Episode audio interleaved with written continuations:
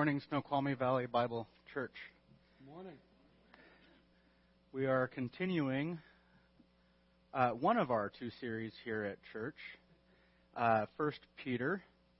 So I invite you to turn to First Peter and not to the Gospel of Mark, because that would make following along uh, rather difficult.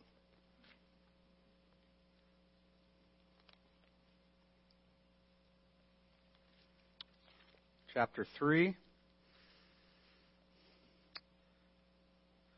And uh, we'll be reading chapter 3, 17 through 22. And I've titled this The Triumphs of Christ's Suffering. Triumphs of Christ's Suffering. And we have seen how suffering has been a predominant theme in Peter's book, have we not? He has, Peter has the heart of a pastor. And there's a great sense of emotion. There's a sense of urgency in his writing because Pastor Peter knows circumstances for Christians throughout the Roman Empire were hard. Persecution was on the rise. Christians were the prime target for suspicion, accusation, slander, and contempt. And it would only be a few short years from the time that Peter has penned this letter before both he and the Apostle Paul would be executed by order of Emperor Nero. Peter wants to encourage Christians. He wants to encourage the church and he wants to strengthen the church. And to do that, he reminds the church of many precious truths concerning her salvation. Namely, that it is secure namely that it is unmoved, that it is not challenged, nor is it in jeopardy because of the sometimes startling reality of present afflictions and poor circumstances, and rather, quite the contrary, the presence of suffering can and ought to serve to strengthen and to affirm the Christian, because just as Peter has said in chapter 2, verse 21, you have been called for this purpose. What purpose, Peter? To, the purpose to suffer. Well, why have I been called to suffer? Because, Peter continues, Christ also suffered for you, and he has left you an example to follow in his steps. And if you follow along with Peter's reasoning, in the second half of chapter 2, he has mentioned that there are two kinds of suffering. There is just suffering. That is suffering we receive that is justified, it is reasonable, it is explainable because we have done something to deserve it. In this sense, it could be called discipline. And we recognize that there is no reward for enduring discipline, for enduring suffering that we have brought down upon ourselves. He admits as much in chapter 2, verse 20. But what is commendable and what does find favor with God is patiently enduring, faithfully enduring suffering when it has befallen you for nothing you have done. Suffering that falls upon you when you have done what is right. And Peter wants desperately, he wants desperately to equip his readers so that as this kind of suffering comes down upon them, they would be primed and ready to suffer well. To suffer well for the name of Jesus, to suffer as a Christian ought to suffer in such a manner that when, when bystanders would see them, when, when, when your neighbors and coworkers and unsaved family members see you and your suffering, they would conclude, you ain't normal. There's a difference between you and normal people. Normal people, when, when they are lashed out against, normal people lash out back. Normal people revile when they are reviled. Normal people, natural people, return evil for evil. But Christians are not normal. And Christians are being conformed to the image and the likeness of the Lord Jesus Christ. And so Christians more and more respond in their suffering like Christ did in his. And to sum up where Peter has brought us to, he says in verse 17, For it is better if God should will it so that you suffer for what is for doing what is right rather than for doing what is wrong. And we may receive that. We may process that propositional statement, that information. Suffering for right, good. Suffering for ba- for for wrong, bad. But Peter has the heart of a, of a, of a pastor, and he's the heart of a teacher, and he knows teaching and shepherding sometimes requires going beyond the mere propositional statement. Good teaching needs to illustrate, and good teaching sometimes needs to lay down incentives and encouragement. And Peter does just that, and to encourage us and to equip us to suffer well, to endure affliction with patience and faithfulness. Peter reminds us that Christ triumphed through his suffering. There will be times where you need to remember Christ triumphed through his suffering. Christ perfectly, completely triumphed through his unjust suffering, and he accomplished the sovereign plan of God and the purpose of God, and the fact that He did that ought to encourage you and me that God will likewise triumph through our suffering. Truth is, is that Christ triumphed despite all of the evil machinations of the devil and of demons and of unbelieving, wicked men. And if you are in Christ, you may you will likewise triumph despite all of the suffering that the world and demons and devil threw, throws at you. If God did it for Christ, he will do it for those who are in Christ. And to expand this thought, Peter gives us four aspects of Christ's triumph. And we're only going to look at the first two today. I'm, I'm pulling a, a, play out of Pastor Carl's playbook, and we're going to do a two parter because uh, you would have to cancel your lunch plans if I didn't. They are, the first two are his triumphant death, beginning in verse 18, and then continuing into verse 18 through verse 20, his triumphant declaration, and by means of preview. The third will be his triumphant deliverance, verse 21, and his triumphant dominion, verse 22. So I, I would I would have spared those of you who were in the first two rows because I changed my, my bullet points from P to D. So no spit. No, you don't have to worry about spit range. Let's read the text.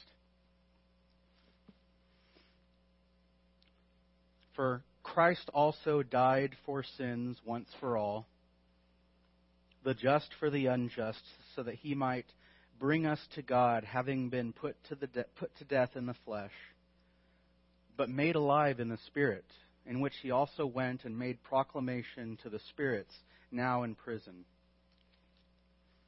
who were once disobedient when the patience of God kept waiting in the days of Noah, during the construction of the ark, in which a few, that is, eight persons, were brought safely through the water. Corresponding to that, baptism now saves you, not the removal of dirt from the flesh, but an appeal to God for a good conscience through the resurrection of Jesus Christ, who is at the right hand of God, having gone into heaven after angels and authorities and powers had been subjected to him. So, the first of two that we will look at this morning is his triumphant death, the triumph of his death. Peter says, for Christ also died for sins once for all, the just for the unjust, so that he might bring us to God. And there are five features that I want to I want to draw out of this text for you. Five features of Christ's suffering to draw out. First, notice notice the extent of his suffering. His suffering was ultimate. His suffering was ultimate. Christ also, and I, it, that word also can be translated, and I think it makes more sense this way, even. Christ even died. He, Peter has been talking about suffering in the lives of believers. You, we saw that when I, when I read verse 17. Suffering is a reality that all believers, to some degree or another, experience in their lives. Some are allotted a life somewhat uh, free, more free from suffering and hardship, but others, as Paul puts it in Philippians 1:29, have been graciously granted. It has been given as if a gift to suffer, not just not only to believe, but also to suffer for the name of Jesus. Did you know that being uh, that suffering for the name of Jesus is a gift? And for some, such as Jabez, you remember the, the, the prayer of Jabez that was a, a, big hit about 10, 15 years ago? He, he's this somewhat obscure man who appears in a very short passage in the Old Testament, and he was blessed, but he, he, he had a little bit of suffering and he asked to be blessed, and guess what? God blessed him. And in terms of the gift of suffering, that's kind of like a stocking, suffer, stocking stuffer. And some people get that. They, they, they have just enough suffering to fill the stocking. But others are given uh, the, the, the, the big package under the tree. You, you know, remember when you used to go out to the Christmas tree and you see a couple boxes and you see one big box? or there's a pony outside or a bike. Some people are given the stocking stuffer. Some people get the pony of suffering. And many believers in the church did indeed suffer. And Peter reminds them, you may be suffering. You may have it rough. You may have a, a hard time at work. You may have a hard time in your marriage. You may have a hard time with your kids. But Christ even died. Christ died. You may be in the midst of some severe suffering. You may have people slandering you. You may be treated with contempt. You may have false charges levied against you. If you're a Christian baker, you may have your business shut down you may have your freedom of speech being infringed and eventually taken away. You may even be physically threatened and beaten. That's not beyond the scope of possibility for Christians. Church history demonstrates that. You may have it rough. Christ died. That's ultimate. Secondly, his death was sin bearing. Christ died for what? Christ died for sins. In the Old Testament, God made it very clear sin resulted in death. Death was the consequence for sin. So if man was to walk with God, if man was to relate to God and to dwell with God, something had to be done regarding man's sin. So beginning all the way in the garden. God responded to man's sin by draping him, by covering him and his wife with the garments of animal skins. Implication, you have to do a little deduction work here, but the implication is, is something died to provide those animal skins. Unless you're talking about a big potato that had some big potato skins, an animal had to die.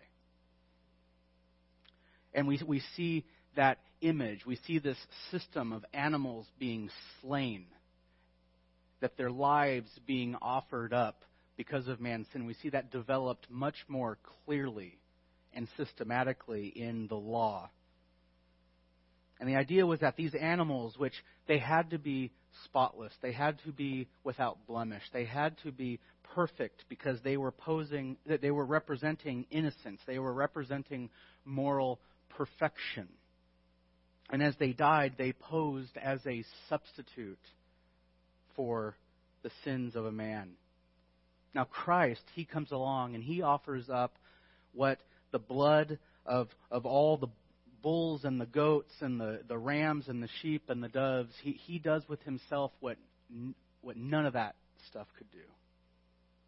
And that was to effectually absorb the holy wrath and the judgment of God against sins in the same way that a, a bulletproof vest absorbs the impact of a bullet. Christ, Christ's offering of, up of himself, his death absorbed the punishment and the wrath that my sin deserved and that your sin deserved. Christ died for sins. Third, we see that his death was unique. Christ died for sins once and for all. How, ma- how many times did he die? Once. And how many sins did his death pay for? For all. And this is such a, a clear, stark contrast, and Hebrews picks up on this. How those sacrificial offerings, they needed to be offered up year after year after year, generation after generation after generation, millennia after well, century after century, and I think there's only two millennia, so I can't I can't use that uh, phrase. But so on and so forth. Grandchild would be offering up sacrifices exactly as as grandpa did, and great grandpa, and great great great great great great grandpa. That is a lot of blood being spilled to cover up the sins of people. And Christ, Jesus, offers himself once. Once. And he dies for sins once and for all. And in a system, for, for people who grew up in this system where sacrifices were repeated over and over and over, time after time after time, he comes along and he offers himself up as a sacrifice which completely dwarfs everything that those slain bulls and goats and lambs and doves could have ever done. He offers himself up as a sacrifice which stands in a class entirely, unequivocally, in a class of its own, never to be compared with, with anything that anybody else could ever come along and offer to do in recompense for their sin. Why could nobody ever dream to compete with what Christ offered up to God in recompense for sin? Because no matter who it is, no matter who would step forth and try, they aren't the pure, perfect, spotless Lamb of God who, as John says, John the Baptist says, takes away the sins of the world. and where the offerings had to be made for one's own sin, Jesus comes along and he pays a sin sin bearing bearing price that is sufficient for all who come to him in faith. His death was unique. Not to be compared with anything else and not to be repeated ever again. Fourth, we see that his death was vicarious. It was vicarious. It was substitutionary. And while this was already understood in, in, in, in, Peter's audience, they, they are Jewish Christians. They are Christians who grew up in the Hebrew background and culture, and, they would have understood the sacrificial system. They understood that a sacrifice was made in lieu of, of the person, of the man. Peter is driving it home. Jesus died and, and was put, uh, he died the just for the unjust. Jesus being the only inherently righteous man, the only naturally good man, the only naturally righteous man, the only man who in his very essence is holy and just and righteous. That man died for those who were not. The sinless died for the sinful. The righteous died for the unrighteous. Jesus died for us, for me. And if you're in Christ, he died for you.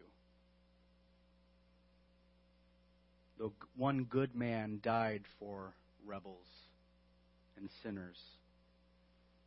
The one who loved God and perfectly kept the law of God stood in the place of those who hated God and rebelled from God's law. Jesus' death was vicarious, it was substitutionary. And fifth, we see that his death was purposeful. His death was purposeful. For, for what did Christ suffer and die? To, to what end did he offer himself up? Christ died. How does Peter conclude the, the, the middle of the verse? So that he might bring us to God. Now, that word bring us to, it's a technical word that describes someone who granted the privilege of, uh, of access. He granted, he made it possible to, to be brought into the presence of someone who was more important. Uh, the, the servant of a king might screen or vet someone who wanted to come in and see him. If I were to go and knock on that uh, pristine glass door outside one of the many Microsoft uh, campuses and ask to see Mr. Bill Gates, if I was even given the, the time of day, I'm going to be vetted by people who are much further down the ladder than he is. And if perchance I was fortunate enough, I might be granted access. Well, this is what Jesus did for us. By paying for our sins, by cleansing us, and by clothing us with his righteousness like a robe. Do you see that he has brought you, he, he has made you presentable, and he has brought you into the presence of God? He has given you this access as a privilege. He has personally brought you into heaven's throne room. And as Ephesians 2 6 says, you have been made to sit down with him in the heavenly places. Colossians 3 3 says that your life is hidden with Christ in God, or hidden with God in Christ. Through Christ, you have been brought to, you have been introduced you have been given access to God. And those who are outside of Christ, those who are not in Christ, they cannot and they will not possess this privilege unless they too come to Christ in faith. And some might say, well, that sounds awful arrogant. You have such a privileged access to God, but we have to remember it's not because of anything we've done my access to God isn't because of anything I've done or because of who I am or because of how smart I am or how witty I am or who I know or how much money I have or what I can do. It's because of who Christ is and what He's done. He has given me, by grace, access to God. Christ's death was purposeful. And so, we see Christ's suffering culminated with this ultimate price, his death, and that his death bore sin. It propitiated sin. It satisfied wrath. It was unique. It was vicarious. And it was purposed to bring us to God. That is a triumph for Christ, is it not? It's a triumph for us, too. These are truths that I, I don't really need to explain or I don't, I don't need to prompt you to rejoice in these. I, I think that's I think we can see that. We can rejoice in these. But we have to ask, how does this apply to our suffering? How does Christ's triumph in this regard apply to our suffering? And what, what I want you to see is that Peter, what Peter wants you to see is that he wants you to know that when things get tough, when you suffer, you can remember that God accomplished precisely what he wanted to in and through Christ's suffering. No matter what the world threw at Christ, no matter what, what the devil threw at Christ, no matter what demons and lawless wicked men threw at Christ, it didn't prove enough to thwart God's plans. Do you see that? And in fact, God is so God is so big and smart and powerful and wise that he actually and this is the irony, he actually used the machinations and the schemes and the plotting of sinful, lawless, wicked men and the demons and Satan. He actually used them as a means to accomplish his purposes. That's the God we belong to. And so when you're when you suffer, trust that God is big enough and smart enough and wise enough to use your suffering to accomplish good. It, but basically, Peter is saying here what Paul says in Romans 8:28. And so he wants you to be encouraged and steadfast in your suffering. And if you're not suffering right now, relax. It, it's coming. He did it for God did it for Christ. He'll do it for those in Christ. We all, so we see that his death was triumphant, and we saw how it can encourage us that he was triumphant in his suffering. We also see this triumphant declaration that Christ went to make. Continue uh, again in the middle of verse 18 having been put to death in the flesh, but was made alive in the Spirit, in which he also went and made proclamation to the spirits now in prison. Let's stop right there. So Christ dies triumphantly, and then he triumphs through this declaration to certain imprisoned spirits. Now, Peter has already said Christ died, but here he repeats he repeats that idea. He says, having been put to death for emphasis, to remind us Christ really died. I mean, honestly, he did. He died. And we have to stress that because there have been many efforts throughout the ages to try to explain the empty tomb. Do you remember the first uh, explanation, the, the, the, the, the first explanation about why the tomb was empty? What did, what did the Jews tell the people? His, uh, his, his disciples came and stole the body. Never mind that you know there was a big old rock in the way. Never mind that it was under Roman guard. His disciples, the, those Galilean fishermen, they did it. It's just a propaganda. It's just a piece of propaganda. Don't no. It, that was the first, and there have been many others. One one such theory uh, is the swoon theory. Have you heard of this? The swoon theory. You have to say it like you're an elegant, you know, with your with a monocle and the swoon theory. It, it, this suggests that Jesus didn't actually die on the cross. He he merely fainted. He swooned. He he swooned from exhaustion, and sometime after he, he was laid in the tomb in the cool of the day, he revived and he and he left. So consider this: the Roman soldiers, Romans, they, they knew a thing or two about death, right?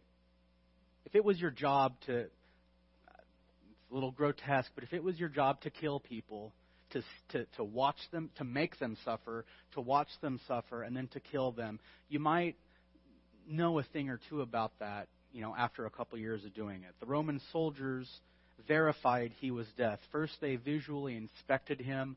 The two thieves, one on either side, they're still alive. This guy, he's dead. They visually inspected it and said he was dead. And then one of them pierced his side with a spear.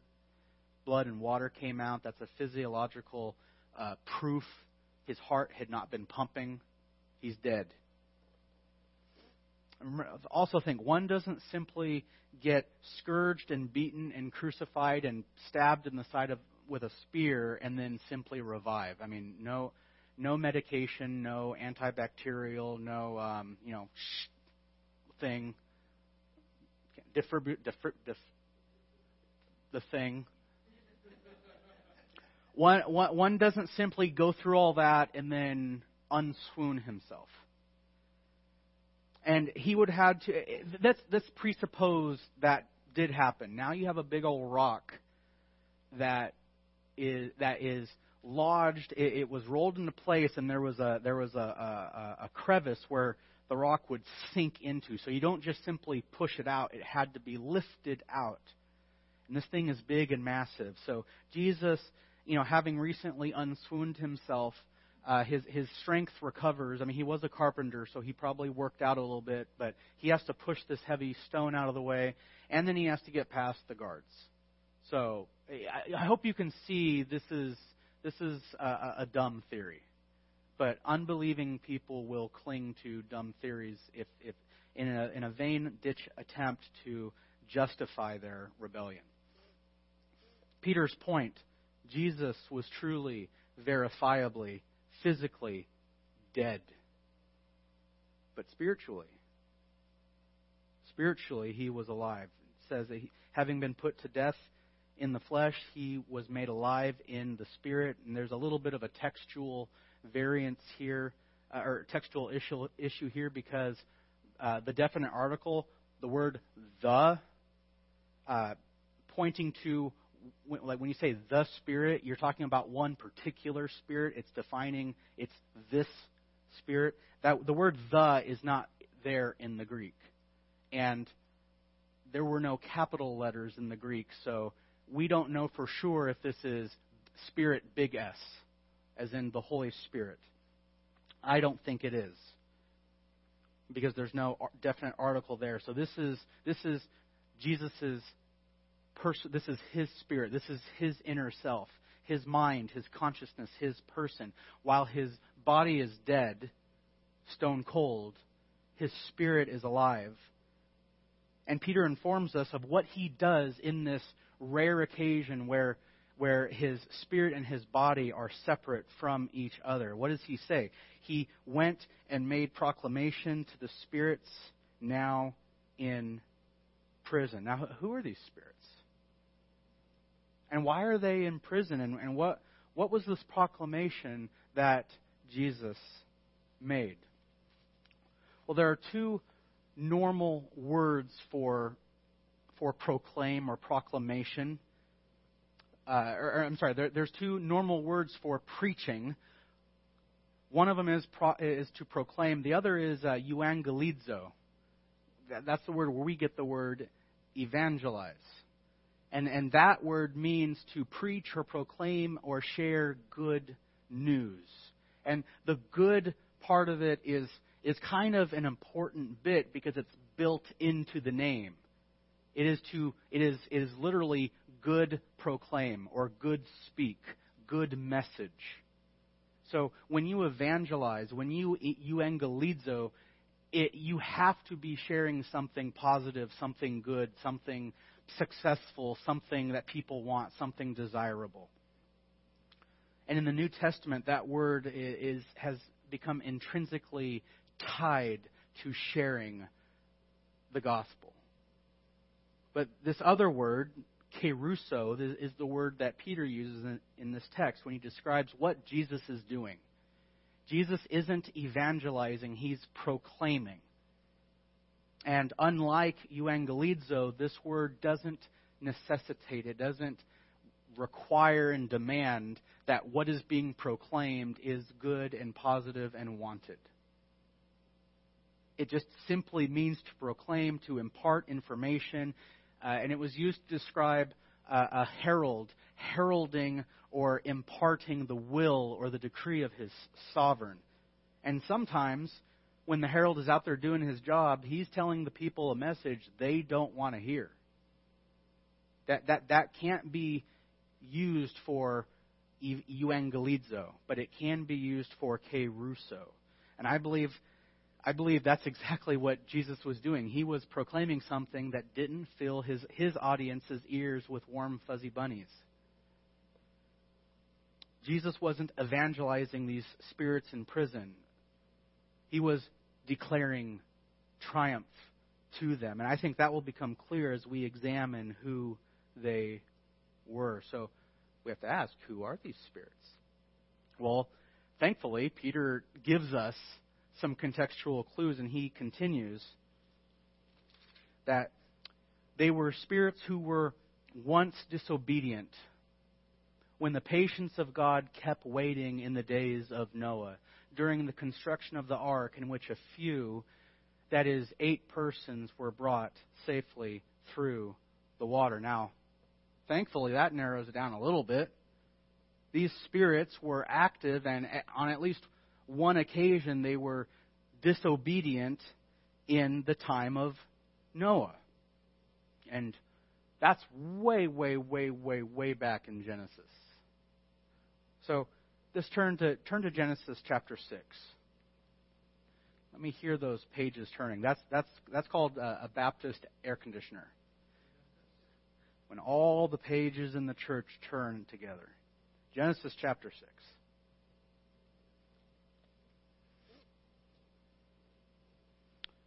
We'll read verses uh, 1, 1 to 5. It came about when men began to multiply on the face of the land, and daughters were born to them, that the sons of God saw that the daughters of men were beautiful. And they took wives for themselves, whomever they chose. Then the Lord said, My spirit shall not strive with man forever, because he is also flesh. Nevertheless, his days shall be 120 years. The Nephilim were on the earth in those days and also afterwards, when the sons of God came in to the daughters of men, and they bore children to them. Those were the mighty men who were of old, men of renown. Then the Lord saw that the wickedness of man was great on the earth, and that every intent of the thoughts of his heart was only evil continuously. Now, from, from this passage, which Peter has linked us to. I hope you see I'm not just pulling this out of thin air. Peter has provided us a context, contextual springboard. So we're taking advantage of that, and we're going to do some exegesis. And I think there are three candidates to be these spirits which Jesus preached to in 1 Peter 3.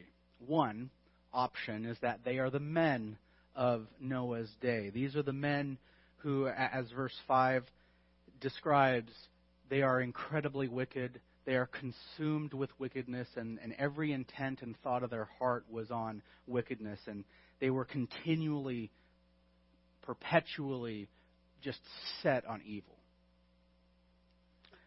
And then, secondly, there are the Nephilim. These, uh, the Nephilim uh, means falling ones. Uh, these are uh, named because they fell on others with, with this utmost savage ferocity. These were marauders, these were manslayers, they were killers and murderers. That's why Moses described them as mighty men, men of renown. And then, a third option is the sons of God, who the, the sons of God who took the wife who took wives for themselves from the daughters of men and produced children by them. Now, for sake of time, I'm just going to tell you who I think it is, and I'll tell you why. Yeah, I think it's the third option. I think it's the sons of God who are the spirits in prison in 1 Peter 3. And here's why, and as we discuss this, you might be surprised what, what develops in this study. In the Old Testament, Son of God or sons of God is a phrase referring to those who are directly brought into being by God. They are not birthed through normal natural means, they're not birthed through procreation. They are woven directly into being by supernatural power, by God's supernatural power. And with the exception of Adam, which in the New Testament, Luke's genealogy does call Adam a son of God, the Old Testament doesn't. Uh, so, with the exception of Adam, these are not normal men. They are angels. And if you go back to 1 Peter 3:18, Peter says Christ went and he made proclamation to the spirits. And in the New Testament, spirits, unless it has a particular grammatical structure, uh, uh, unless it's configured a certain way in the Greek, it almost exclusively refers to the angelic, to both holy angels and fallen angels. And if if Peter were, were referring to human spirits in 1 Peter chapter 3, verse 20, he would have used uh, which is the word we get for psychology. It's the Greek word for soul, for, for who you are, your, your beingness on the inside. And he uses that, Peter actually does use that uh, word, soul, in verse 20, where he says that the ark saved eight people. That's the word, eight souls. And so Peter doesn't use that word for those who received Jesus' preaching. He uses the word spirits, which again, it usually refers to the angelic. And some have suggested that the sons of God refer to the faithful men among Seth's lineage. Remember, Seth was the third boy, and he, he, he, was, a, he was a good apple. After Seth came along, that's when men began to call on the name of the Lord. So he was, he was a good apple. Cain was a bad egg, or bad apple. And, and what, what really is happening here is that the faithful men along, uh, some would say, is that the faithful men along Seth's line uh, were hooking up with the uh, women of Cain's line, and, and, and rather than call them daughters of Cain, they people would say these were called daughters of men. But that can't be the case because if if the sons of God were natural believing men, how come nobody responded to Noah's preaching. If the sons of God were believing righteous people from Seth's line, why is it Noah preached? Hebrews says that he, pre- he was a preacher of righteousness while he built the ark for 120 years. And do you know how many people believed and positively responded to his preaching? How many, other than his family, who else got on the boat? Nada. So I, I think that's evident. There were that the sons of God can't be the righteous among Seth's line because there were no longer any righteous people except for Noah and his family. And if, if these were normal natural men, Moses could have simply said sons of men, but he, he didn't. He used the, the Old Testament common word to describe angels. And you can see that twice in Job and a couple times in the Psalms.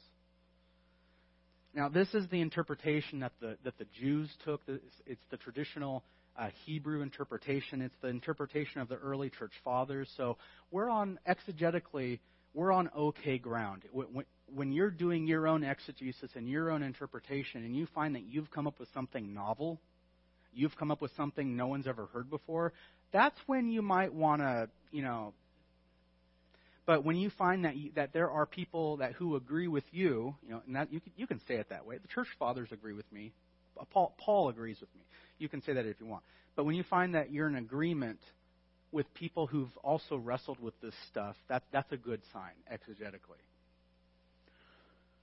Furthermore, the New Testament writers help us to understand Genesis 6. If you turn to second, so go back to the, go back to the New Testament and just a couple pages past where we were in 1 Peter 3 to 2 Peter chapter 2 in verse 4 Peter brings up the judgment of angels during the time of Noah as well. He says, For if God did not spare angels when they sinned, but cast them into hell and committed them to pits of darkness reserved for judgment. And, and here's where he links it to Noah. And did not spare the ancient world, but preserved Noah, a preacher of righteousness, with seven others when he brought a flood upon the world of the ungodly. And then Jude, uh, flip again uh, past the Johns to Jude verse 6. I love that sound. I, I, I, can't get that on the recording. And angels who did not keep their own domain, but abandoned their proper abode, he has kept in eternal bonds under darkness for the judgment of the great day, just as Sodom and Gomorrah and the cities around them, since in the same way as these indulged in gross immorality and went after strange flesh, as exhibited as an example of in undergoing the punishment of eternal fire. Now, there was a, another contextual bridge, a springboard there, Sodom and Gomorrah. You remember that narrative, right? We don't need to turn there. How two angels went to rescue Lot, who, in a similar way to Noah, he's he's the uh, the, the, the the faithful minority amongst a faith, uh, unfaithful, unbelieving majority. And, and he's these two angels are sent to him, and and he hosts them in his house, and the men of the city start banging on the door, demanding Lot bring the angels out so that the men of the city could know them carnally, is what the one of the one translation says. Uh, that was a case of men going after strange, uh, different, alternate flesh, and that that means going after a flesh not intended, meant, or designed for their use. It wasn't compatible. It wasn't appropriate for them. And Jude compares the men of Sodom and Gomorrah with the angels who sinned in the days of Noah. He says he compares them as as as, as committing the same violation. They they both transgressed, and they transgressed with such a bound let me say it again. They transgressed such a boundary that God immediately responded in terrible, horrific judgment. And he incarcerated them, 2 Peter 2 says, in hell. And that word hell, it's not the typical German, uh, German, Jewish, that was a slip of the tongue, um, that's not the typical Jewish word for hell, Gehenna. This is the word Tartarus, not tartar sauce, Tartarus. It, Tartarus in, in Greek uh, mythology was it was a special place of judgment. You've heard, you know, the the joke. You know, there's a special place of in hell for so and so and such and such. There really is a special place in hell. It's, it's called Tartarus in uh, in in Greek. It's called Tartarus, and it was a special uh, incarceration. It was a special place of judgment um, for those who had offended the gods. And so Peter uses that word to describe the place of incarceration of these angels who transgressed such a boundary. Such a boundary. And it's described as. Uh, as, a, as pits of judgment in 2 Peter 2 4, and then in Jude 6, that they are kept uh, under eternal bonds under darkness. It, it, this is a bad place. It's a bad place. I, I hope you guys are picking that up. And in Revelation, seven times this prison, prison is called the abyss. Uh, the abyss. It, the word is abyssos, not applesauce. I, I, was hungry when I was studying, okay? It's abyss. And it is such a place, it is such a place of fear for the demonic that the demoniac in the Gospels, when remember the guy who has legion inside him, uh, there in, in Matthew 8 and Luke 8, uh, the Holy Spirit made it convenient that they're both in chapter 8 uh, of Matthew and Luke when Jesus encounters the demoniac with Legion, Legion panics. Legion freaks out. And he, he begs to know. In Matthew, he asks Jesus, Have you come to torment me before the time? And then in, in Luke 8, 31, that's, uh, if you're taking notes, Matthew 8, 29. And for Luke 8, 31, Legion asks Jesus, he begs to know, uh, he begs Jesus not to command him to send him into the abyss. I, I, I like the way that's phrased. Uh, I implore you, do not send me, do not command me to go into it.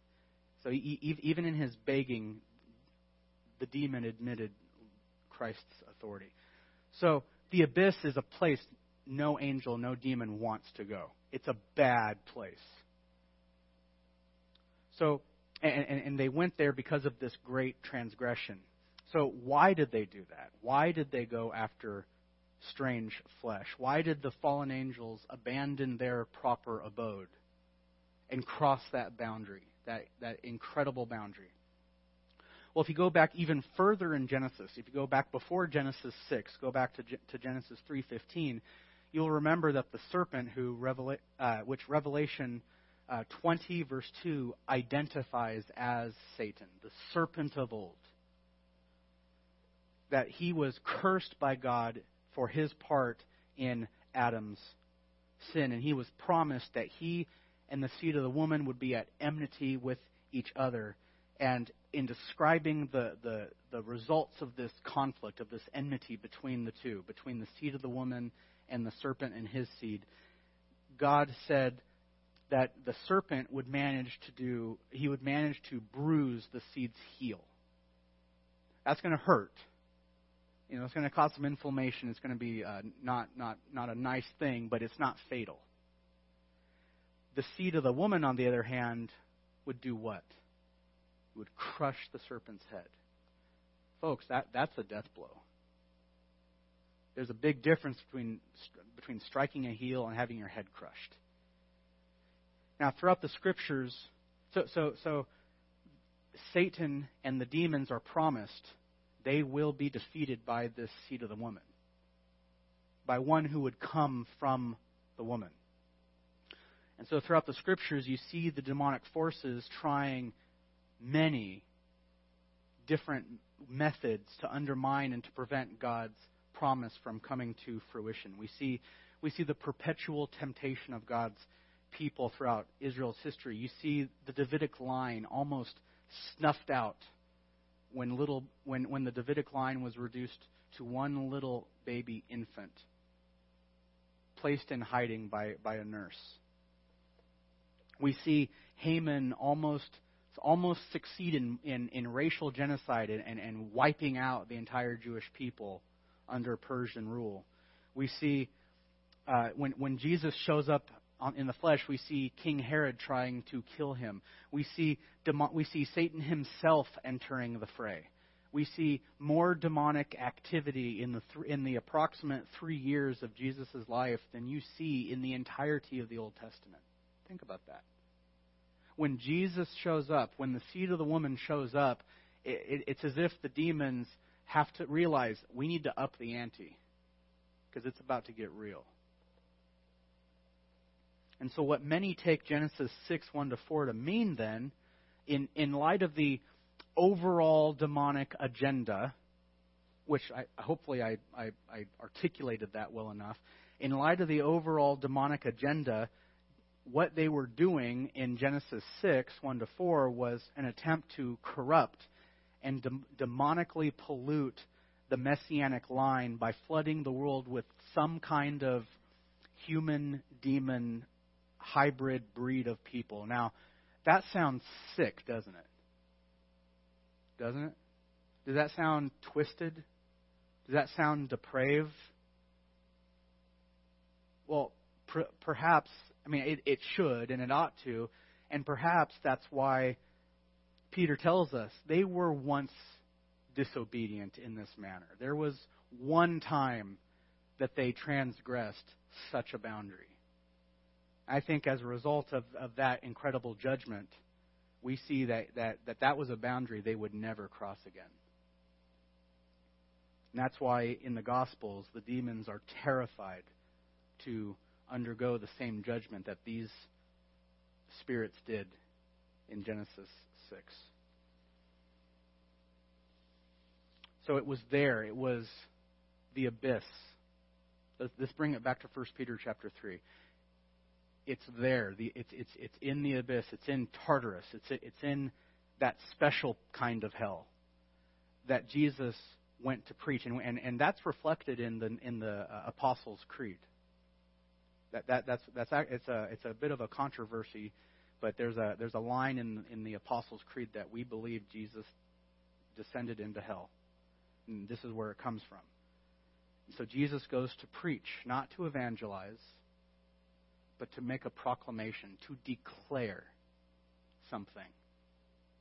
And that was to declare his triumphs. The, the demons had thrown everything they had into the mix, and, and they thought perhaps if they could get Jesus killed, if their if their demonic allies who were still unbound in the world, if they could somehow get Jesus killed, if they could somehow thwart God's plan, maybe in some way, this is conjecture, but maybe in some way they thought they could get the keys to hell and they could be free.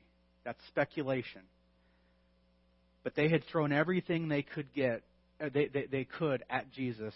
They got him killed. And imagine their surprise. Again, conjecture, uh, speculation, but perhaps they were celebrating in hell. They had got Jesus killed. And who knocks? They hear a knock at the door. You know, there, there, there's a there's a con, there's a um, uh, there's a circus going on in, in, in hell. There's a there's a parade. There's celebrations, complete with boombox and confetti. And they hear a knock on the door and they, they, they, they perhaps would expect a, a beaten, bloodied, defeated Jesus, a dead Jesus, but a conquering, living Christ shows up. And now I know some of my sermons can go long. Paul preached throughout the night so long that uh, a, a, a young man fell asleep and fell out the window. Jesus, again, conjecture, speculation, but he was dead for three days, and I don't know of, anything, of any other place he went during this time. So perhaps he was preaching a message that his audience didn't want to hear for three full days. That's amazing.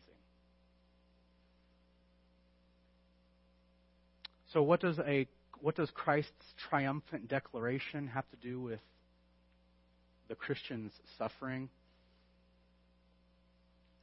Christian, Peter wants you to know that there will be times in your suffering where you will feel like the loser.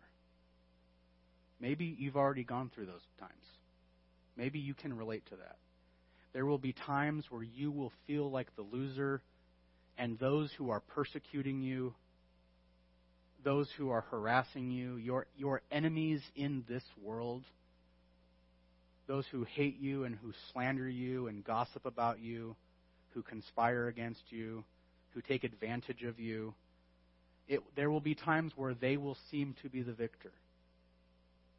It will seem like they have the upper hand. It will seem like they have the high ground. And it won't seem fair. There will be times where it will seem that sinners and those disobedient to God and those who reject God, it, there will be times where it seems like they have it really nice, and you who are trying to be faithful have it really rough. Noah spent, I think there's a reason that Peter alludes to Noah. He spent 120 years building that ark. I'm sure there's a little bit of ridicule that was flung his way during that time. And you and I may be called, you know, we may get that, that you may get that stocking st- stuffer gift of suffering, and you may get the pony gift.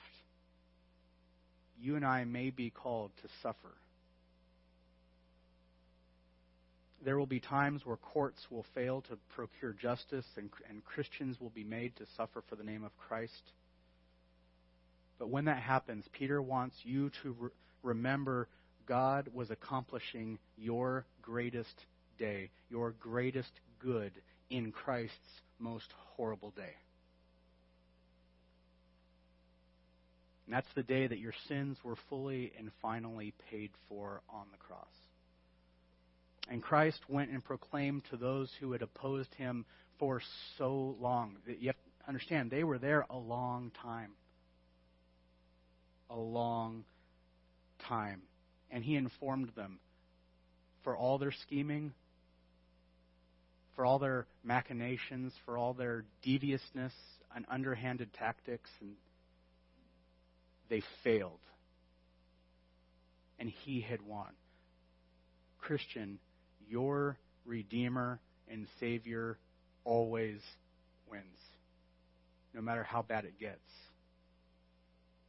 No matter how bad the suffering will be, your Savior always wins. And it's good to be in Him. Christ cannot be stopped.